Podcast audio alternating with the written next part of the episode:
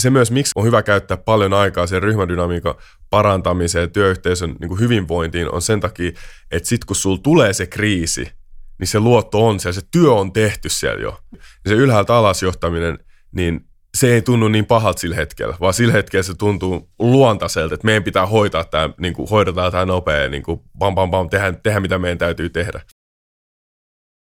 Tervetuloa kuuntelemaan Filosofian Akatemian podcastia. Keskustelemme työelämän murroksesta ja sen uusimmista ilmiöistä ja kutsumme sinut mukaan vallankumoukseen inhimillisemmän työelämän puolesta. Tämä on tiede, rakkaus, vallankumous.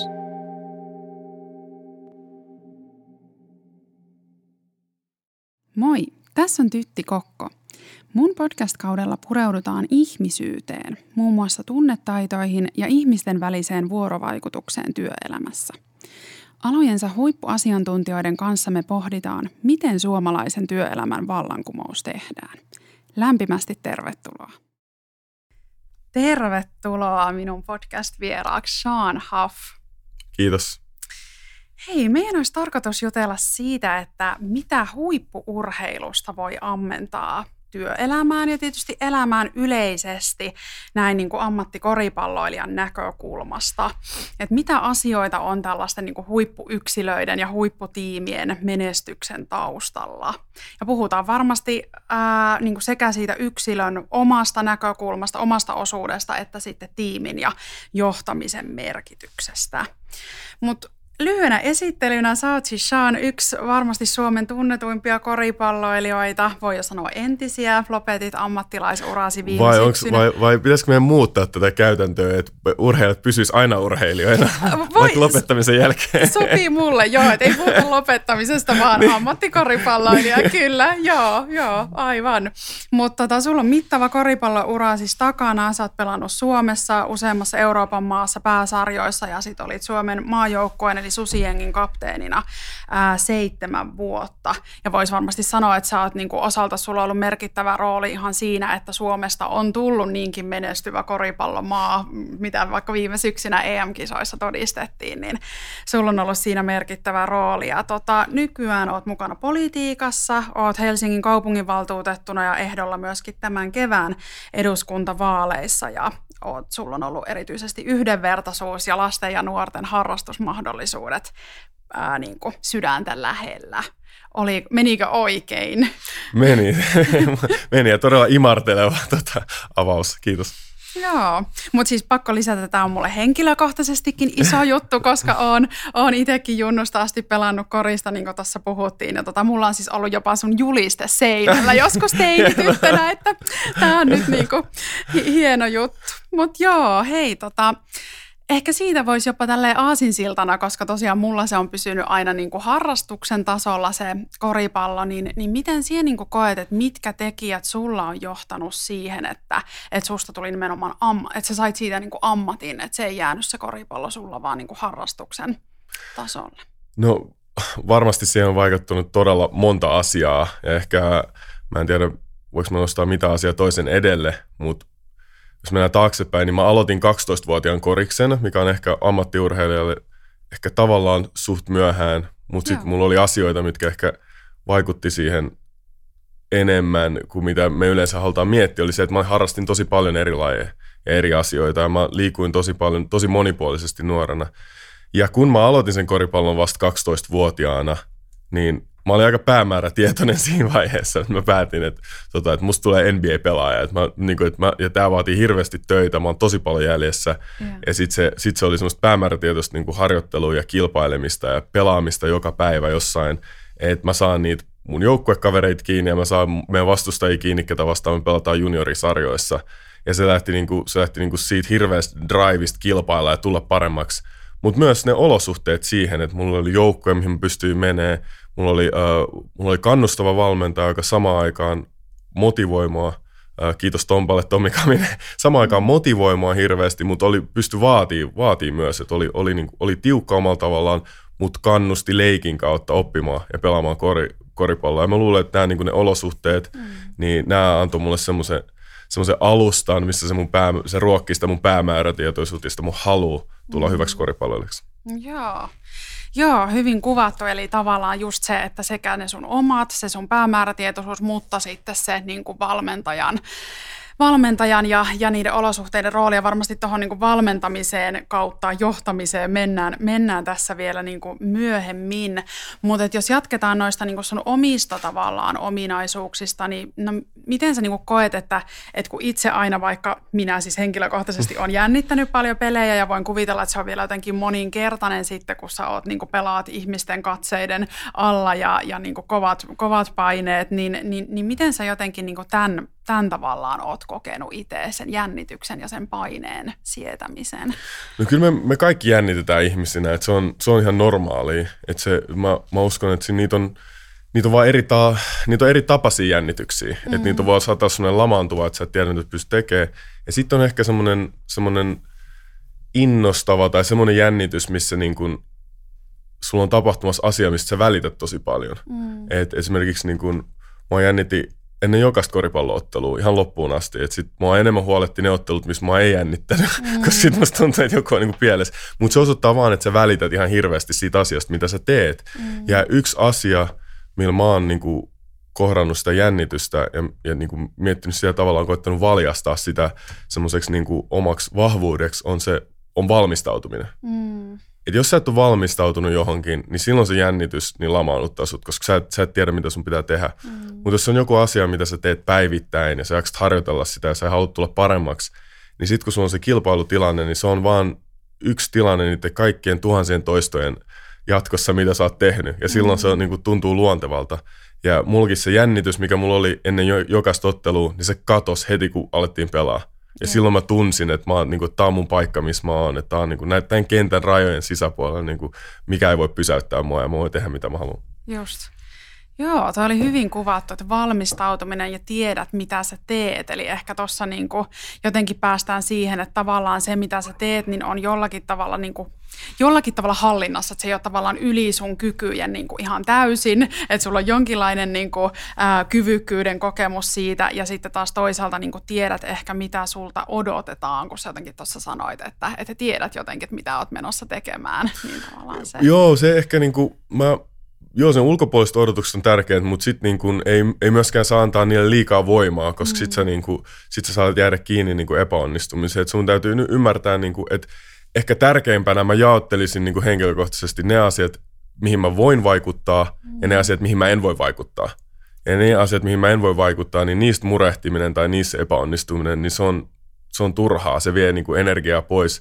Sitten taas niistä asioista, mihin mä pystyn vaikuttaa, että jos mä teen ne parhaammalla tavalla, niin sitten niinku, luultavasti mä voin myös onnistua toisissa asioissa. Ja koripallossa on monta ihmistä kentällä, joten niinku, sä et voi mm. vaikuttaa ihan kaikkeen siellä koko ajan. Ja sun pitää hyväksyä se, että joskus, joskus tulee takki, joskus sä hävit tilanteita. Mutta sitten siinä vaiheessa kysymys onkin, että miten mä käännän mun ajatuksen nopea seuraavaan tilanteeseen. Yep. Et mä, mä sanon, niinku, mä oon coachannut junnuja ja mä saatan sanoa niille joskus, että et se ensimmäinen virhe on ok. Eli Uh, se on ok, mutta sitten se toinen virhe ei enää ole. Ja se on se, mitä sä teet sen ensimmäisen virheen jälkeen. Eli jos mä vaikka hy- koripallossa menetän pallon hyökkäyksessä, nyt mm. mä en murehtii ja mä en juokse takas puolustaa. Mä teen toisen virheen, kun mä en mene takas puolustaa. Mm. Että mm. niinku, et sitten ne virheet alkaa kasaantua sen jälkeen. Jep. Joo, tuossa tuli itse asiassa parikin hyvää pointtia, mutta ehkä jatkaen tuosta noista niinku epäonnistumisista, niin äm, mikä siihen sitten niinku sun mielestä auttaa? Et jos sanotaan nyt vaikka näin, että sinä heität ohi niinku vaikka kolme kertaa putkeen, niin miten sinä saat nostettua sen fiiliksen? Et niinku, niin, mikä siihen on se väline, että et sä vaivus semmoisiin, että oh, mä oon ihan huono ja en mä osaa tätä, vaan että sä niinku luotat siihen, että no se seuraava menee sisään. Sun pitää, tää, tää vaatii harjoittelua. Semmoista henkistä harjoittelua, mm. mutta sun pitää vaan niin kuin, sun pitää tavallaan, kun sä heität ohi, niin sun pitää janota sitä seuraavaa heittoa. Mm. Että mä haluan heittää uudestaan, koska mä haluan heittää sisään. Mm. Eikä sitä saa, se pitää kääntää se jännitys pois, että oh, heitäks mä seuraavankin ohi, heitäks mä seuraavankin ohi. Mm. Ja mulla henkilökohtaisesti, mikä siihen auttoi, oli se, että, että mä mietin aina niin kuin jotenkin matemaattisesti prosentteja. Mm. Ja mä tiedän, että mä oon hyvä heittää. Mm. Ja sit mä tiedän, että jos mä oon heittänyt paljon ohi, niin jossain vaiheessa mä alan heittää sisään. Ja tavallaan mä innostun siitä, että hei, mulla on putki tulos kohta, koska yeah. nyt, on mennyt, nyt on mennyt niin huonosti, yeah. että on pakko heittää sisään. Ja sit prosentuaalisesti. Niin, joo, joo, että tää on niinku, että jossain vaiheessa tulee. Ja sit mulla oli myös niinku, mä, mulla oli jossain vaiheessa, uh, about keskivaiheessa mun uraa, niin mä sanoin, että silloin yleisestikin elämässä, kun meillä menee asiat hyvin, niin silloin asiat soljuu, meillä on semmoinen flow ja ei tarvitse edes ajatella asioita, ne on hyvin. Mm. Niin mä olin ehkä vähän masokistinen, niin mä tavoittelin semmosia pelejä, missä mulla menee todella huonosti. Mm. Ja sit niinku, että miten mä reagoin siihen henkisesti. Että onko mä henkisesti tarpeeksi vahva, että mä pystyn kääntämään todella huonon ottelun voitoksi. Ja silleen, että et, et mulle, se ei niinku, mulle epäonnistuminen on enem, enemmän sitä, että jos mä heitän kolme ohi ja mä en uskalla heittää sitä neljättä, mm. niin silloin mä oon epäonnistunut, koska mä en ole yrittänyt. Mutta se onnistuminen on sitä, että mä uskallan yrittää. Ja mä uskallan niinku antaa itsestäni kaiken ja mä uskon itteeni, että mä teen. Ja sit vaikka mä pelasin miten huonon ottelun, niin se, että mä oon uskaltanut yrittää ja antanut, niin antanut itselleni mahdollisuuden, niin silloin mä oon, silloin mä oon niinku henkilökohtaisesti voittanut sen tilanteen. Joo. Hyviä pointteja. Jotenkin niin kuin se, no ensinnäkin se positiiviseksi, asia, positiiviseksi kääntäminen ja toisaalta ehkä mä kuulen tuossa jotain kuitenkin niin kuin sellaista tietynlaista armollisuutta itseä kohtaan, että kun sä sanot, että, että se, että sä oot uskaltanut yrittää tai että se, että sä yrität, niin se on niin kuin se pää. Että jos tavallaan kääntää sen sisäisen puheen sillä tavalla, että no sä oot ihan paskaa ja ei susta ole mihinkään, ja, niin, niin tavallaan se ei ole. Ja mun mielestä niin kuin on, on olemassa sellainen tutkimuskin niin kuin huippu-urheilijoista, että että ne, keillä on korkeat tavoitteet ja korkea itsemyötätunto, niin he niin kuin menestyy paremmin kuin sellaiset, keillä on pelkästään korkeat tavoitteet, eli jotka tavallaan jää soimaamaan itse tai jotka jotenkin linkittää sen koko oman ihmisarvon siihen suoritukseen, että tavallaan kun puhutaan resilienssikyvystä ja näin, tai resilienssistä ja näin, niin että se, se niin kuin on kuulevina, niin sitä joo, niin kuin tossakin. Ja kun mulla oli se tärkein asia oli se, että, että pystyykö mä katsoa itseäni suorituksen jälkeen peilistä ja sanoa, että mä valmistauduin tähän parhaimmalla tavalla ja että mä annoin kaikkeni. Joo. Jos mä pystyn tekemään sen pelin jälkeen, niin silloin, silloin se on ok. Ja sitten on niin kuin, uh, uh, mä voin tässä siteraa myös edesmennyt tota Kobe Bryantia, sillä oli paljon mm. tämmöisiä ajatuksia tästä niin kuin yrittämistä, että se, niin kuin, se, että epäonnistuks mä onnistuks mä tänään, niin se prosessi jatkuu silti huomenna. Mm. Mun täytyy silti tehdä samat valmistautumista huomenna sitä seuraavaa ottelua varten. Niin se on ehkä turha jäädä niin kuin, uh, surkuttelemaan sitä tilannetta ja sitten niin kuin toinen ehkä mun lempi, lempisitaatti tuosta heittämisestä, mitä Kobe Bryantilla oli. Me puhuttiin tästä Laurinkaan myös kisoissa. Oli mm. se, että, että kun yksi pelaaja lähetti sille niin kuin viestin joskus, että mitä mä teen. Niin kuin sä kysyit multa, että mitä sä teet, kun heitto menee ohi. Ja nyt mulla on niin kuin tämmöinen niin kuin huono putki päällä, että heitto ei mene sisään. Niin sitten Kobe Bryant vastasi, että ei ole olemassa huonoja putkia. On mm. olemassa vaan seuraava heitto. Ja se jotenkin niin kuin resonoi mun kanssa, että se on aina se seuraava tilanne. Että miten mä hyppään siihen seuraavaan tilanne, miten mä valmistaudun silleen, että mä pääsen niinku tilanteesta eteenpäin aina. Kyllä. Joo, wow, se oli tosi hyvin sanottu, että ei ole olemassa huonoa putkea, vaan aina se seuraava tilanne. Ja mun mielestä tämä niinku ihan täysin yksi yhteen menee työelämän kanssa, että samalla tavalla sä oot jossain myyntitapaamisessa, siis myyjäroolissa, ja se menee penkin alle, tai sä vedät valmennusta tai puheenvuoroa, ja, ja koet, että se jotenkin epäonnistuu, niin tavallaan se, että, että, että miten sä sitten niin kun, ää, käyt sitä sisä, mielen sisäistä puhetta ja suhtaudut niihin seuraaviin. Ja sitten mulla tuli tuosta aiemmin, kun puhuit siitä, Siitä, että erottaa ne asiat, joihin sinä voit itse vaikuttaa ja joihin et, niin se oli mun mielestä kans niinku tosi jotenkin, ja tiedetään, että niinku resilienssin kannalta tosi oleellinen juttu, että puhutaan niinku hallinnan ympyrästä, että, että tunnistaa se, että mihin itse voi vaikuttaa ja mihin ei. Joo, se on mulla tota, se on yksi tärkeimpiä niinku, semmosia niinku mantroja, mitä mä niinku toistin itselleni ennen peliä, niinku, että et, et, niinku, et, että mä pystyn niin kuin huolehtimaan niistä asioista, mihin mä pystyn vaikuttaa. Mm. Ja niihin annan kaiken mun energiaa. Ja ne asiat, mihin mä en voi vaikuttaa, niin mä yritän, mutta sitten mä myös ymmärrän, että ne, ei ole asiat, että ne on asiat, millä mä en voi mitään. Että niistä pitää pystyä päästä irti nopein. Ja se oli tavallaan semmoinen, se, se oli mun ajatusmaailma, että miten mä lähestyin niin kuin pelitilanteet. Kyllä, joo. Ja mun mielestä toi on niinku ihan ylipäänsä elämässä niinku yksi, yksi tärkeimmistä oivalluksista nytkin, kun me eletään tämmöistä aikaa, missä tapahtuu hirveästi niinku muutoksia ulkopuolelta, ikäviä asioita, mihin me ei voida vaikuttaa, niin jotenkin se, että keskittyy niihin, mihin, mihin itse voi. Joo, ja sitten tota, mä oon myös siirtänyt niinku muihin haasteisiin myös ja niinku koripallosta ulkopuolelle, että mä mietin, niinku, että et, et miten mä voin tehdä tämän työn, miten mä voin valmistautua tähän parhaimmalla tavalla, mm. ja sitten niinku, että mitkä ne asiat, mitä mihin mä voin vaikuttaa. Ja sitten silti se jännitys on, niin kuin mä sanoin, että se jännitys tulee uusissa tilanteissa, uusissa haasteissa. Ihmisten edes puhuminen on todella pelottavaa. Onko mä valmistautunut tähän parhaimmalla tavalla? Onko mä valmis pitää tätä? Sitten jossain vaiheessa on vaan, että, niinku, että sun pitää vaan päästää irti ja mm. antaa mennä.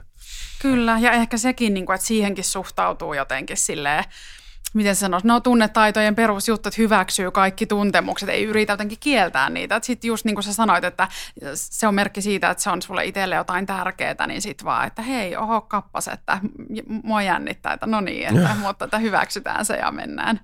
mennään. Ja se voi ehkä urheilijalla, monesti se tyhjiö voi tulla siitä, että kun sä teet itsellesi jotain niin merkityksellistä ja ne, ne tunteet, mitä siitä tulee, se jännitys ja se fiilis ja se se voittamisen fiilis, mutta myös se häviämisen fiilis, niin, niin sitä voi saattaa olla vaikea etsiä urheilun ulkopuolelta mm. ja löytää sitä jännitystä ja haastaa itsensä sillä samalla tavalla. Niin, niin sen takia se on tärkeää, että se, että se urheilijan identiteetti, että se ei ole kokonaan sidottuna siihen urheiluun, vaan sä löydät elämästä myös jotain muita haasteita, jotain asioita, mitkä ehkä jännittää sua niin kuin samalla mm. tavalla, ja sit sä pystyt heittämään itse semmoisiin tilanteisiin. Totta, joo, toikin on hyvä pointti, kyllä. Varmasti ainakin just silloin, kun sen uran lopettaa, ja toki miksei uran aikanakin, niin, niin tota, joo. No hei, me ollaan tässä puhuttu nyt niin kuin näistä henkilökohtaisista kyvykkyyksistä, niin sitten kuitenkin, no vaikka nyt koripallo, niin sehän on joukkueen laji, ei, ei yksilöurheilu, niin, niin mitä sä sitten niin kuin siitä tiimin, tiimin jotenkin roolista ajattelet? Niin kuin, ajatellaan nyt vaikka yksilön hyvinvoinnin ja menestyksen kannalta. Siis tiimityöskentely, no mulle joukkueurheilijana se on ollut kaikki kaikessa. Mm. Ja vielä kun on päässyt Susijengissä ole kapteenin roolissa, niin se niin kuin ryhmän sisältä johtaminen ja se dynamiikka ja mitä se vaatii, niin se on ollut todella kasvattavaa. Mm. Ihan niin kuin yksilön tasolla mulle henkilökohtaisesti se, että, että miten hyvin mä oon oppinut tuntea itseni paremmin, mä oon oppinut tuntea sen ryhmän paremmin, mutta sit sä, niin kuin, sä opit sun omat vahvuudet ja heikkoudet johtajana ja mitä sä tarvit ja, ja miten sä voit motivoida sitä ryhmää ja niitä yksilöitä, ketkä siinä ryhmässä on. Niin se on todella, niin kuin, että et joukkueurheilun kannalta se on antanut mulle semmoiset, niin kuin, se on antanut mulle avaimet mun tulevaisuuden joukkueisiin, että mm. miten mä, miten mä näen sen joukkuedynamiikan tai ryhmädynamiikan erilaisissa projekteissa mm. ja miten, miten, miten mä pystyn niin kuin ammentamaan sitä oppia, mitä mä oon saanut koripallosta ja siitä joukkuetyöstä ja sitä ja, ja siirtää sitä sitten taas tuonne projekteihin ja työelämän puolelle. Joo. No mikä, mikä sun mielestä niin kuin tekee toimivan tiimin tai millaiset seikat siihen niin kuin vaikuttaa?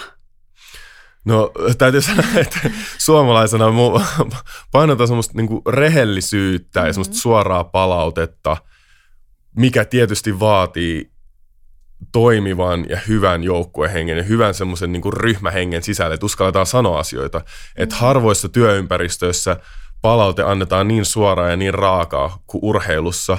Mun on vaikea kuvitella semmoisia työpalavereja, missä laitetaan vaikka screenit, laitetaan eilisen päivän työpäivä päälle ja sitten katsotaan tässä, että hei, mm. et, tota, tota, Sean, katsopas tässä näin, että sä et ehkä kirjoittanut näitä raportteja semmoisella vauhdilla, kun sä olisit oikeasti voinut tehdä. Tai ihan mitä vaan niin kuin kuvitella, että et sille jäsenryhmän edessä vielä, että käydään läpi niin kuin näitä asioita. Niin urheilussa näitä käydään, että käydään tosi nopea läpi se palaute mm. ja sitten sen jälkeen aletaan kehittää, että miten tehdään. Ja se on niin kuin se...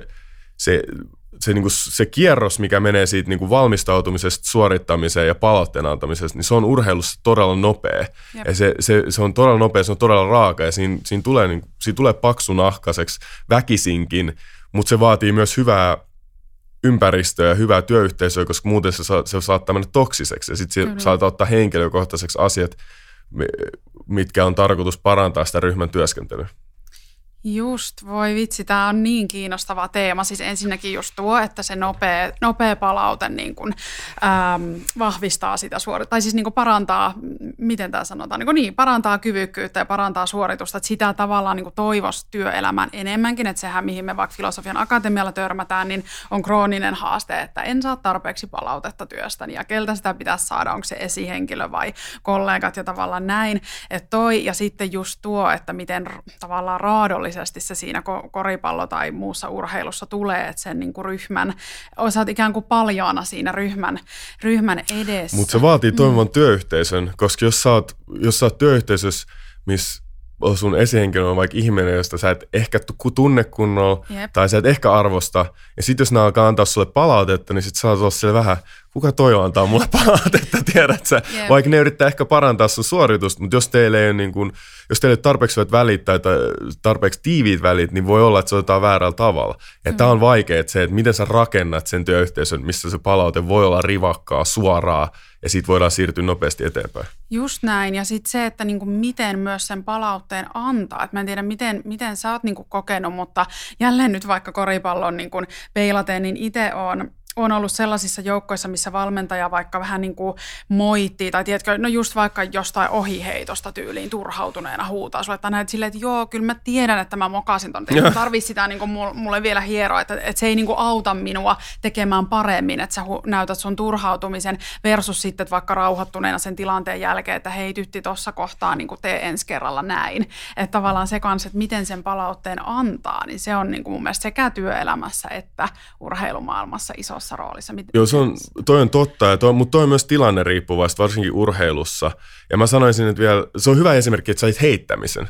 Koska heittäminen on mun mielestä asia, mihin niin kuin, oikein sä voit valmistautua mm. niin kuin, harjoittelemalla, mutta sä et ikin tiedä, meneekö sun heitto sisään. Mm. Ja se ei niin kuin, mä en, mä en ikinä moittis joukkuekaveria, niin kuin jos heitto ei mene sisään. Mm. Mä moittisin sitä huonosta heiton valinnasta. Mm. Että hei, mä oon käynyt sanoa sisään menen heiton jälkeen, että hei, hienoa, että heit sisään, mutta ei välttämättä ole heitto, mitä me halutaan tällä hetkellä. Tai muu tämmöistä. Se on tavallaan niinku se tilannetaju myös, että niinku, et, et mä palaan taas taas siihen, että mihin asioihin me voidaan vaikuttaa ja mihin mm-hmm. ei vaikuta. Niin valmennetaan niitä asioita, mihin ne ihmiset pystyy vaikuttaa enemmän. Ja sitten ehkä annetaan anteeksi enemmän myötätuntoa asioihin, mihin ei voi vaikuttaa. Koska ihan varmasti jokainen, koripallo on hyvä esimerkki, kun mä oon täällä, että jokainen pelaaja, joka heittää, niin ei varmasti tahalta heitä ohi. Kyllä. Niin sitten se on vähän turhaa moittia siitä, just että näin. Miksi sä heitit ohi. Että sitten enemmän löytää niitä asioita, mitä ollaan käyty läpi, että jos niistä tulee jotain niin kuin mokia, että hei me käytiin tätä läpi, että et, et, miksi sä teit tolla tavalla. Ja kun puhuin alussa siitä tilannetta, just mä palaan siihen, mm. on, että mä oon kattonut joskus itteeni videot peleissä, että karmi vaan mitä hirveät, kun mä vaan huudan kaikille siellä kentällä. niin kun, mut kun, ai, se, mut okay. kun se pelitilanne on nopea, niin. niin silloin se palaute pitää olla nopea, koska meidän pitää siirtyä seuraavaan tilanteeseen. Kyllä. Mulla ei ole aikaa ottaa mun joukkuekaveri sivuja ja sanoa, hei, uh, miten sun menee muuten tänään? Joo. Tiedätkö tuo äskeinen tilanne? Saisit ehkä voinut siinä mennä tälleen näin, tai ehkä saisit voinut tehdä tälleen. Mitä mieltä sä oot tästä tilanteesta? Jep. Se tilanne on käynnissä koko ajan. Jep. Siinä mun pitää huutaa silleen niin kuin, ja saada se huomioon, että et, et, hei, sä et voi tehdä tolleen noin, että nyt mennään seuraava tilanne. Ja sit, niin kuin, mut sit kun tulee tauko, mä menen sen luokse, mä laitan käden sen hartian ympärille ja mä sanon, että hei, niin kuin, et, et, ei mitään, ihan hyvä. Ja mä juttelen niiden kanssa. Mm. Ja mä purkaan näitä, joskus vaikka niin kuin, saattaa tulla tosi kärkkäät tilanteet, niin mä pidän huolen, että mä purkaan ne tilanteet jossain vaiheessa. Ja se, että meillä on ne välit myös, että ihmiset ymmärtää. Että mä keskustelen nuorten pelaajien kanssa, että hei, kai sä ymmärrät, että, että mä arvostan sua, mä odotan sulta ihan hirveästi. Ja sen takia pelitilanteissa mä, mä saatan vaatia sulta myös tosi paljon. Koska mä uskon suhun ja luotan suhun, että se tulee hyvästä paikasta. Ja sitten myös, että mä osaan näyttää sitä armollisuutta ja osaan olla niinku silloin, kun mulla on siihen aikaa tavallaan, niin mä näytän, että mä välitän heistä paljon. Niin silloin myös he luottaa siihen, että kun se palaute tulee nopeasti ja kärkkäästi, että se on sen, niinku, se on sen tilanteen parhaaksi, niinku kaikkien meidän joukkueen parhaaksi. Joo, just tuossa tuli tosi arvokas pointti se, että jotenkin se kaiken A ja O on se niin kuin ihmisten välinen luottamus, kyllä. Koska tuohon törmää työelämässäkin niin paljon, että meillä on niin kuin täynnä väärinkäsityksiä meidän arki. Joku sanoo kokouksessa tuhahtaa tai sanoo sulle jotain töykästi, sitä ei koskaan selvitetä ja sitten se kasvaa niin kuin lumipallon lailla. Mä oon sillä, että okei, tuo Risto tuhahti mun idealle, no ensi kerran mä katson sitä vielä vähän silleen skeptisemmin ja sitten se taas tekee jotain ja mä taas on sillä, että okei, tuo Risto vihaa mua ja sitten se vaikuttaa ottaa meidän niin kuin yhteistyöhön, että just toi, että niin kuin, jos, jos niin kuin, sä voit olla varma siitä, että sillä toisella ihmisellä on hyvät tarkoitusperät, niin se varmasti niin kuin auttaa aika paljon siihen, että sä oot valmis ottamaan niin kuin välillä kovaakin palautetta vastaan. Se auttaa todella paljon. Sitten me tullaan siihen toiseen puoleen, mikä on se joukkuehenki ja se, niin kuin, että kuinka tiivis se työyhteisö on. Että mitä tiiviimpi se on, niin sitä helpompi se on antaa palautetta ja sitä helpommin se palautteen antaminen menee edes takaisin. Mm. Esi- esimerkiksi otetaan toinen puoli, että kun mulle annetaan palautet pelaajana, kun mä oon kentällä, joku joukkokaveri antaa, niin onko musta niin kun onks, niinku löytyykö mut sitä, että mä pystyn myöntämään, että hei, sori, mun virhe, niin kuin jatketaan, että mä kämmäsin, ja sitten, että mä en ota sitä henkilökohtaisesti tavallaan, niin kuin, että se tulee, jep. Tai niin kuin, on mulla käynyt semmoisia, että joku sanoo mulle, että mun pitäisi olla tuossa, mutta mä oon niin vihainen, että mä huudan niille takaisin siinä tilanteessa, mm. mutta nämäkin me puretaan jälkeenpäin, mä mäkään sanon, hei, sä oot oikeassa, sori, mä olin väärässä, mä olin vähän, mä olin vähän tulistunut siinä kohtaa, mutta että me, me ymmärretään nämä tilanteet ja mitä ne on, ja se, sen takia se on niin tärkeää, että siihen käytetään aikaa, että me rakennetaan myös se hyvä työyhteisö ja, ja, ja käytetään aikaa siihen, että me tutustutaan ja opitaan vähän ihmisiä, että mistä ne tulee, mikä, mikä heidän tarina on, mikä heitä motivoi, niin silloin meidän on helpompi y- ymmärtää, niin kuin sä sanoit, miksi se tuhahti siellä kokouksessa. Mm. Ai, mä tiedän, mä tunnen tämän henkilön, se tuhahti tämän takia, koska, koska, koska silloin on ehkä käynyt tällä tavalla, tai se tiedät, että se on, se on käynyt tämän tilanteen aikaisemmin, niin tämä on, niin, on tärkeää. Just näin, just näin. Joo, todella kiinnostavaa. Öö, no onko sulla tullut sitten uran aikana vastaan jotain sellaista joukkuetta, jossa syystä tai toisesta, niin kuin ei tarvitse mainita nimeltä, jos et halua, mutta niin kuin se dynamiikka ei olisi ollut hyvää tai niin kuin tää, tätä luottamusta ei olisi onnistuttu rakentamaan? Et mitkä tekijät siihen on niin kuin vaikuttanut vai ootko ollut vaan hyvissä joukkueissa? Eikö siis se on, se on varmaan se normi. Se normi on varmaan se, että se työyhteisö, niin kuin, että se ei ole, että se ei ole, se ei ole sellainen ihanteellinen toimiva, muut, muut, muut, mutta siellä saadaan asiat toimia ehkä erimielisyyksistä huolimatta. Mm. Et se on ehkä niinku se normi, että et se, se on todella vaikea rakentaa semmoinen ihanteellinen työympäristö, mikä esimerkiksi meillä on Susijengissä, niin se on niin harvinaista. Ja sen takia se näkee sen ilon, mikä meillä siellä on, koska se on, siellä, se on jotenkin niin arvokasta, koska se kokee niin harvoin. Mm. Et ehkä mä sanoisin, että ehkä normaalimpi tilanne on semmoinen, mikä, että et meillä on yksilöitä, me tunnetaan itsemme jotenkuten ja koska meillä on ne yhteiset tavoitteet ja me ymmärretään, että ne on kaikille meidän arvokkaita, niin me saadaan se homma toimii jollain tasolla. Mm-hmm. Mut se ei, niinku, et, et se toimii jollain tasolla, mutta se ei ole siellä niinku optimilla, mutta se on parempi kuin huono. Ja se on, se on ehkä se, niinku, että se on enemmän standardi, että mihin se yle, yleensä jää.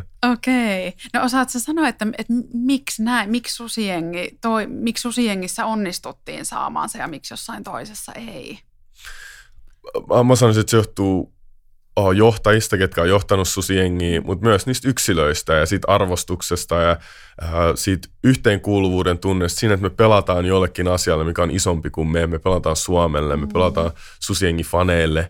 Niin se, että, se, että me ollaan saatu luotuun se yhteenkuuluvuus ja yhteenkuuluvuuden tunne, Niin, niin se on semmoinen, mitä me ei haluta tavallaan, niin kuin, me ei haluta pettää sitä luottamusta, että me ollaan osa tätä isompaa yhteisöä. Ja sitten kun sä oot ammattilaisena pelaat tuolla Euroopan kentällä, niin se on vaikeampaa, koska monesti pelaajilla on, niin kuin, että, että mikä on mun seuraava työ, saattaa keväällä miettiä, jos ei sopimus jatku ensi mm. vuonna. Ja se on ihan, se on inhimillistä myös, ja siellä tulee se yksilöaspekti tulee vielä ehkä suuremmin esille siellä, niin se, se saattaa vaikeuttaa sitä joukkuehengen rakentamista sille tasolle, mitä se on esimerkiksi meidän Susijengissä. Just. Joo, eli sä, niin kuin mainitsit sen johtajuuden ja sitten toisaalta semmoinen, niin kuin, miten sä sanoit jotenkin, että niin iso, se, sit se, var, sit se, var, se syy, miksi me pelataan, eli tavallaan semmoinen niin kuin motivoiva joku Joo. meitä isompi tavoite. Kyllä. Ja to, toi on niin kuin mun mielestä, kun puhutaan nyt niin kuin nykypäivänä paljon tästä itseohjautuvuudesta vaikka työelämässä ja niin kuin matala hierarkisista organisaatioista, niin jotenkin siinähän se korostuu, että meillä täytyy olla niin kuin kristallinkirkas se, että mitä me niin kuin tavoitellaan ja minkä eteen me tehdään näitä töitä, niin toi oli hyvä, että mainitsit sen. Joo, pitää, just pitää olla tavoitteet yksilötasolla, mm. joukkuetasolla ja sitten ehkä myös syy, että miksi näitä tavoitellaan ja miksi on sulle mielekäs tavoitella tätä. Ja jos, sun, jos, sun, tota, jos teillä on tiivis työryhmä ja sä et halua pettää sun työjäseniä sun työpanoksella, mm. että sä, et sä, sä, sä, sä tiedät, että jos sä oot huonon työpanoksen, niin sun pitää katsoa sun, sun sun hyviä työkavereita silmään ja se ei tunnu hirveän kivalta, kun sä tiedät, että sä et ole antanut kaikkees. Niin taas me palataan siihen, miten tärkeää se on, että jos sulla on tiivis työyhteisö, niin se palvelee sitä sun, se palvelee sitä sun tavoitteen hakemista paljon enemmän kuin mikään muu. Joo, ja toi oli tosi kiinnostavaa, että nimenomaan, että sä oot vähän niin kuin vastuussa niille sun työkavereille, kyllä, koska musta tuntuu, että työelämässä tämä on vielä aika uusi ajatus, että enemmän ollaan, että no, mulla on joku työnantaja, joka maksaa mun palkaa, ja tavallaan, tiedätkö, että ei ole semmoista oikeasti, että mä teen tätä mun tiimiläisille tavallaan, että tämä on meidän juttu, ja että oli niin kuin tosi, tosi tota, hyvä, ja sitten myös se, että miksi se on sulle henkilökohtaisesti merkityksellistä, niin me Filosofian Akatemialla puhutaan paljon tästä niin kuin sisäisestä motivaatiosta, työelämässäkin, että me ei, että pyrittäisiin siihen, että ei tehdä sitä ainoastaan sen palkan takia, vaan että jokainen voisi kokea sen työnsä merkitykselliseksi, niin tuo oli kans niin kun, kun nostit sen tuossa esiin. Joo, se on todella tärkeää. Se on varmaan se yksi syy, miksi mä lähdin pelaa koripalloa, mm. koska se, se oli mulle niin mielekästä ja se oli jotain, joku, se oli asia, mikä täydensi mua, se oli jotain, mitä mä halusin tehdä, niin silloin se oli, se oli jahtaamisen arvosta päästä koripallon ammattilaiseksi. Ja se, se oli niitä perimmäisiä syitä oikeasti, että vitsi, jos mä, voin, jos mä voin tehdä jotain, mikä on näin kivaa ja joku on valmis maksamaan sulle siitä, niin silloin tää on sen arvosta, että mä haluan panostaa tähän, tähän ihan kaiken. Jep, joo. No miten sä mainitsit tuossa sen johtajuuden, niin tota, ähm, miten sä sitä kiteyttäisit, että miten tavallaan, minkälainen valmentaja sai vaikka sinusta parhaan irti? Mulla on ollut aika väkevä kirjo erilaisia valmentajapersoonia, jotka on mun valmentanut. Et siinä, on, siinä on erilaisia. Et mä, en, mä en ehkä kokenut sitä valmentajan vastuulla saada itseltäni kaikkea irti. Et mä koin sen enemmän omaksi vastuukseni saada itsestäni kaiken irti. Mm. Mutta mä sanoisin, että semmoiset valmentajat, joilla, jo, jotka niinku osaa selittää niiden tarkoituksen hyvin ja on, on ehkä avoimia, Niin, niin sellaiselle valmentajille mulla oli helpompi pelaa, että semmoinen, semmoinen autoritäärisyys tavallaan niin kuin ehkä söi mun motivaatio jollain tasolla, että et tehdään asioita vain tekemisen takia. Niin se ei ollut mulle oikein, niin se ei ollut mulle hirveän mielekästä. Mulla oli vähän semmoista kapinahenkeä, että niin kuin, tuolla, tiedätkö, mm. niin se, se, se, se, ei jotenkin, niin, se ei jotenkin ihan luonnistunut, mutta mut sitten jos on valmentaja, joka niin pystyy selittämään asioita, pyytää asioita ja, ja, ja niin käy asioita läpi ja puhuu ja keskustelee, niin sellaisen valmentajalle mä olin niin valmis juokse seinän läpi. Joo, tuossa tullaan ihan siihen niin kuin motivaation ytimeenkin. Tutkimuksistakin tiedetään, että autonomian kokemus on siellä yksi vahva elementti, niin senhän sä tuossa just kuvasit, että, Juuri se, että, tämä, että, se, niin, että sulla niin kuin, sua ei tavallaan käskytetä ja että sä ymmärrät, miksi niin kuin sulta pyydetään sitä, mitä sulta pyydetään. Niin jälleen se, se tota, ihan samalla tavalla linkki sinne niin kuin työelämään, ja sitten sä mainitsit tuossa avoimuuden. Miten sitten, kun aikaisemmin mainitsit sen, että myös sen tiimidynamiikan kannalta tavallaan sillä johtajuudella oli tärkeä rooli, niin, niin mitä sä siitä niin kun nostasit tavallaan tiimin johtamisesta? No tiimin johtaminen, se on hyvin erilaista, koska sä oot sen ryhmän sisällä, mm. ja sä johdat sitä ryhmää sisältä, niin silloin, silloin sun työkalut on vähän erilaisia. Mm. Ja tärkein työkalu, mitä mä sanoisin ryhmän johtajalle, joka on, joka on siellä sen tiimin sisällä johtamassa, on se, että sä johdat esimerkillä. Mm. Se, että, että kun mä oon Susijengin kapteeni ja me ollaan treeneissä, niin se, että mä annan aina kaikkeni. Se, että jos meillä on joku tylsä juttu, meidän pitää juosta, niin mä pidän huolen, että mä, jonkun pitää oikeasti voittaa, mutta mä, tai silleen, että mä vedän aina täysin nämä jutut ja mä en anna periksi, koska se antaa mulle... Äh, Se antaa mulle taas luot, se antaa mulle pääomaa vaatia heiltä myös enemmän, koska mä annan aina enemmän ja mä johdan esimerkillä. Ja sit, koska, koska sit ne ei voi ikinä sanoa, no sä et tehnyt tota, sä et tehnyt tätä, vaan koska mä hoidin aina mun oman tontin kunnialla, niin se antaa mulle pääomaa sen ryhmän sisäisenä johtajana, vaatii jokaista ikistä. Ja se, no, se automaattisesti nostaa sen ryhmän tekemisen tasoa. Et mi, se, se, on, se on ehkä vahvin motivoiva asia ryhmälle, nostaa sitä tekemisen tasoa on se, että se se johtaja antaa kaikkensa. Ja se ei, se ei, se ei tarkoita sitä, että kapteenina mä tuun joka päivä treenejä ja mä oon silleen, niin kuin, että vitsi on kivaa, tänään mä annan kaikkensa. Mm. Vaan se tarkoittaa sitä, että mulla on huonoja päiviä myös. Ihan niin kuin kenellä tahansa muut. Mutta mä tiedän, että, että, että, mun, että nyt tää pari kolme, mun pitää feikkaa se nyt jollain tavalla, koska mm. se vaikuttaa tämän ryhmän tekemiseen niin paljon se asema. Ja silloin se, että kuinka paljon mä annan tästä, niin se vaikuttaa siihen, kuinka paljon joka ikinen tässä joukossa antaa. Ja tämä on jotain, mitä mun piti oppia johtajana, minkä mä sisäistin ehkä parhaiten näiden mun viimeisen vuosien aikana, mä sanoisin. Just. Toi on niin tärkeä pointti tuo, että niin kun oot itse sitä, mitä sä vaadit muilta. Ja just niin kun työelämässäkin, jos puhutaan vaikka, vaikka niin kun nyt tästä psykologisesta turvasta ja siitä, että meillä on ilmapiiri, jossa virheitä sallitaan ja halutaan, että ihmiset näyttää haavoittuvuutta. Totta kai sen esihenkilön täytyy olla esimerkkinä siinä. Hänen täytyy osata myöntää omat virheet ja olla myös itse haavoittuvainen. Niin toi on niin kun ihan ytimessä siinä. Ja mä sanoisin ehkä, että se, se, tässä on se ero ehkä sen... Uh, jos me puhutaan ryhmäyhteisöstä, ryhmän sisäisen johtajasta mm. ja sitten tavallaan siitä johtajasta, joka johtaa vähän ylempää. Että niillä on vähän eri roolit. Että sen, sen ylemmän johtajan ta- ehkä tavoite on niinku luoda se suunnitelma sille ryhmälle, että miten ne onnistuu. Ja yksi tärkein osa sitä suunnitelmaa on silleen, että se roolittaa sen ryhmän oikein. Joo. Koska silloin, kun se ryhmä on roolitettu oikein ja jokainen pääsee, pääsee pelaamaan omilla vahvuuksilla, mm. niin silloin ne tuntee, että ne... Silloin ne tuntee myös, että ne antaa sille ryhmälle jotain enemmän itsestään ja ne kokee sitä yhteenkuuluvuutta paremmin. Mm. Ja tämä on, niin kuin, ja tämä on mun mielestä taas sen niin kuin valmentajan roolin ja sen niin kuin korkeamman tason johtaja, joka ei välttämättä ole sen ryhmän sisällä, niin sen tärkein asia on se, että se suunnitelma on selkeä, roolit on selkeät, jokainen tietää, mitä niiden pitää tehdä, miksi niiden pitää tehdä. Ja sitten sen ryhmän johtajan tehtävä, taaskin on sen ryhmän sisällä, niin se on se, että se painaa täysin eteenpäin koko ajan ja tekee se ja näyttää esimerkkiä ja pystyy vaatimaan muita ja se nostaa sitä tekemisen tasoa taas ylemmässä. Joo, eli ehkä niin kuin se valmentaja-kapteeni-asetelma työelämässä voisi olla just semmoinen joku johtotason tai keskijohto ja sitten lähiesihenkilö tai näin. Jo. Joo, hyvin, hyvin kuvattu. Ja, tota, ja toi roolitus, ootko sitä mieltä, kun sanoit jotenkin, että se on tavallaan se valmentaja, joka tekee sen suunnitelman ja sen roolituksen, että kuitenkin niin kuin sillä on merkitystä, että hän siinä kohtaa kuulee niitä pelaajia, että miten he haluavat, että heidät roolitetaan tai miten, miten sä sen niin kuin näet? Aina on tärkeää, että kuullaan pelaajia, mm, mm. mutta pääasiassa sen päätöksen tekee sitten valmentaja, että mikä mm. sille ryhmälle on parasta.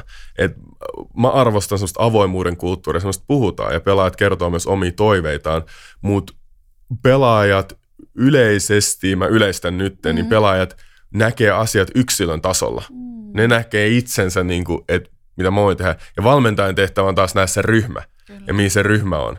Ja Ja kapteenilla on, niin kuin, no mulla on omia kokemuksia kapteenilla. Kapteenilla sä joudut sovittaa näitä edestakas.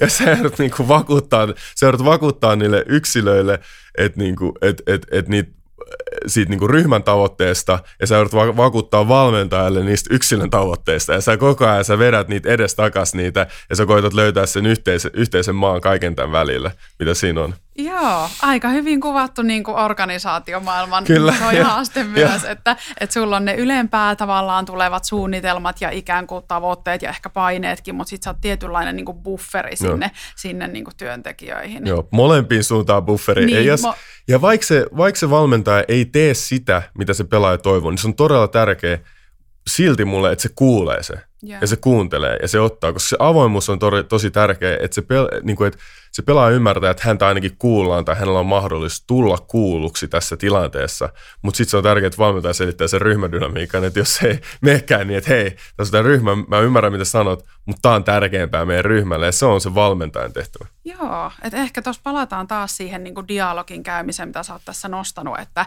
että ollaan avoimia, käydään sitä keskustelua, niin ihan kuin työelämässäkin puhutaan tästä valmentavasta johtamisesta ja että se on niin kuin, ää, täytyy kuulla niitä työntekijöitä, niin jotenkin eihän se tarkoita sitä, että aina se työntekijän toive menee läpi, vaan että tavallaan ei. Sä aidosti kuulet ja sitten jos ei, niin perustele, että se käydään se keskustelu, että miksi näin ei voida tehdä. Kyllä, koska se vastuu on kuitenkin sillä johtajalla niistä päätöksistä, niin silloin hänen täytyy kantaa sen, mutta se auttaa, jos se kuulee sen kaiken, kaiken informaation ja tämä on, on todella mun mielestä tärkeä pointti sen ryhmädynamiikan kannalta. Kyllä. Mainitsit tuossa niin kun roolitukseen liittyen vielä niistä niin kun vahvuuksista, niin onko sinulla siitä niin kun jotain, jotain ajatusta, mitä haluaisit jakaa? Tavallaan mikä merkitys sillä on, että niitä omia vahvuuksia ää, pääsee hyödyntämään? Tai... No äh, niin se on siis uralla monta kertaa, siis mä oon ollut tilanteessa, missä miss mä enkä pääse pelaamaan omilla vahvuuksilla. Mm. Ja silloin ne pelisuoritukset kärsii todella paljon. Ja silloin me nähdään, että se, se, et silloin se on todella vaikeeta. Että se, se, se roolitus on niin, niiden omien suoritusten kautta todella tärkeä yksilötasolla, mutta eihän musta myöskään hyötyä sille joukkueelle. Mm. Jos mä teen vaan semmoisia asioita, missä mä en ole niin hyvä, niin mä en pysty auttamaan myös sitä joukkuetta niin paljon. Mm. Niin tämä on, on se tärkein asia, se, se valmentajan näkökulmasta, että miten, miten mä saan tästä ryhmästä kaiken irti, miten mä saan laitettua tämä henkilö hyvä, miten mä saan tämän henkilön toteuttaa tämä asia, että se on hyvä tässä näin, laitetaan se tekemään tätä näin, tämä on parempi tässä, pistää se tekemään tätä hommaa. Ja se on se, ja tässä tullaan taas siihen, että kuinka hyvin sä tunnet sun yksilöt, ketkä on mukana siinä ryhmässä. Mm. Ja tämä, tämä on vaikea asia, koska se dialogian käyminen, se edestakaisin ihmisten tutustuminen, niin, niin se, se vie aikaa. Me tiedetään elämässä, meillä ei aina ole aikaa. Joskus asiat pitää hoitaa nopeasti. Jep. Ja silloin, kun asiat pitää hoitaa nopeasti, niin silloin ylhäältä alas johtaminen on paljon tehokkaampi tapa, koska se informaatio menee näin, sä teet tälleen, pum pum pum, sä teet tälleen. Ja tällekin, tämän, tämän tyyliselle johtajalle on myös aika ja paikkansa joskus. Mutta ehkä se, mitä mä yritän sanoa, on, että sellaisen niin kuin hyvän työyhteisön tavoitteleminen on sen arvosta, koska se palkinto on niin suuri, jos sä saavutat sitä tai edes pääset lähelle sitä. Just näin, todella hyvin sanotettu. Että ju, näinhän se on, että, että sille nopealle ylhäältä alas johtamiselle kyllä niin kuin tietyissä kohtaa, jos tulipalo on, niin silloin ei ole kyselemään, että mitä sä haluaisit tämän asian tehtävän, vaan silloin juosta ulos talosta. Mutta tota, just noin, että sitten kun me halutaan, niin kuin nykypäivänäkin puhutaan niin kuin parhaiden osaajien sitouttamisesta ja houkuttelemisesta ja näin, niin, niin kyllä siellä tarvitaan sitä yksilöllistä johtamista, sitä, että me oikeasti niin kuin ollaan kiinnostuneita siitä, mitä ne ihmiset haluaa tehdä ja missä ne pääsee hyödyntämään heidän vahvuuksiaan. Kyllä just, ja sitten se on ehkä, tämä on enemmän semmoista ylhäältä alaspäin, enemmän semmoista kriisijohtamista just, sä käyt tulipaloa hyvä esimerkki, että mm. sä käytit sen, mut, ja sitten on, sit on ehkä niinku semmoista ennäs niinku rauhanajan, niinku, että sulla on enemmän aikaa ja sitten sä käytät siihen aikaa, ja se Se myös, miksi sä käytät siihen, mun mielestä on hyvä käyttää paljon aikaa siihen ryhmädynamiikan parantamiseen ja työyhteisön niin kuin hyvinvointiin, on sen takia, että sit kun sulla tulee se kriisi, niin se luotto on siellä, se työ on tehty siellä jo. Mm. Ja se kriisi on tehty, niin se ylhäältä alas johtaminen, niin se ei tunnu niin pahalta sillä hetkellä, vaan sillä hetkellä se tuntuu luontaiselta, että meidän pitää hoitaa tämä, niin kuin hoidetaan tämä nopea, niin kuin bam bam bam, tehdään, tehdään mitä meidän täytyy tehdä. Just näin, että sieltä ei nouse se vastareaktio, että no aina käskyttää tai näin, vaan tavallaan ymmärretään, että okei, nyt on oikeasti paha paikka, kyllä. Nyt täytyy vaan niin kuin tehdä näin. Joo, siis tässä on nyt tullut kyllä aivan niin kuin älyttömästi hyviä, hyviä pointteja. Mä mietin, että miten tätä nyt sitten alkaisi kiteyttämään. Ollaan puhuttu tosiaan siitä yksilöstä, ää, puhuit siitä niin kuin tavallaan, Hallin, tuli se hallinnan kehää, erottaa se, mihin voi vaikuttaa ja mihin ei, ää, suhtautuminen siihen jännitykseen. Sitten puhuttiin tiimistä, jotenkin siitä niin kuin luottamuksesta, rehellisyydestä ja tota, valmentajana tai johtajana toisaalta sitten siitä yksilöiden tuntemisesta ja sen niin kuin, tiimin. No siinäkin kohtaa se luottamus korostui. Onko sul, tuleeko sulla mieleen vielä jotain tähän kiteytykseen täydennettävää tai jotain, mitä muuten haluaisit lisätä, mitä en ole hoksannut tässä nostaa esiin? Öö, en, en mä tiedä. Mä oon, mä oon vaan tota niin kuin, miten, miten mä sanoisin tämän? Mä oon, mä oon jopa yllättynyt, miten, tota, miten tiiviiksi mä sain kiteytettyä tämän asian jotenkin. Että tää oli tosi niin kuin, että mä... mä Mulla on nyt semmoinen fiilis, että mä sain sanottua sen just mitä mä halusin sanoa.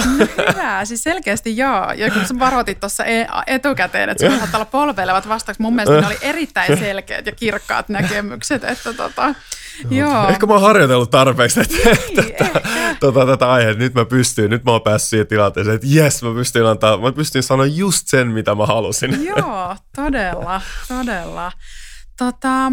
No mut hei, mä oon yleensä loppuun kysynyt mun vierailta aina tällaisen, tällaisen tota kysymyksen, että jos sä saisit laittaa tällaisen niin kuin huoneen taulun, jonkun, sanotaan jonkun suomalaisen organisaation johtoryhmän seinälle tai miksei vaikka Susijengin pukkarin seinälle tässä tapauksessa, niin siinä olisi joku slogan, niin mi- mitä siinä lukisi?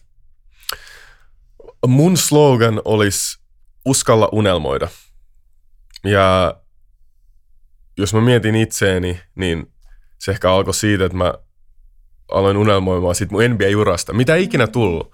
Muut, koska mä uskalsin unelmoida siitä N B A-urasta ja mä lähdin tekemään töitä sen eteen, niin mä saavutin jotain, mitä mä en välttämättä olisi muuten saavuttanut. Ja mun koripallo, koripallouran, ne tutut ihmiset, keneen mä tutustuin siinä matkalla, kaikki mun kokemukset Susijengissä ja myös ne meidän joukkueen unelmat, E M-kisapaikka. Mm. Ei, itse asiassa, anteeksi, mä otan taaksepäin. Meidän unelma oli, että me päästään karsiin E M-kisapaikasta. Mm. Ja se kuulostaa aika hullunkuriselta, kun miettii, että me ollaan vakiokävijä tällä hetkellä E M-kisoissa.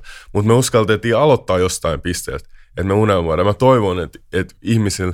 Mä oon vähän tämmönen, tää on mun, ehkä se amerikkalainen puoli musta, mikä tulee esiin semmoinen, niin kuin, että dream big, work hard tyylinen. Mutta mä, mä uskon, että, se, että kun me uskalletaan unelmoida ja tavoitella niitä unelmia, niin me saavutetaan sellaisia kokemuksia sen matkana, matkan ajan, mitä me ei oltaisi ikinä pysty edes kuvittelemaan. Mm. Se olisi vähän semmoinen uskalla unelmoida, nautin matkasta.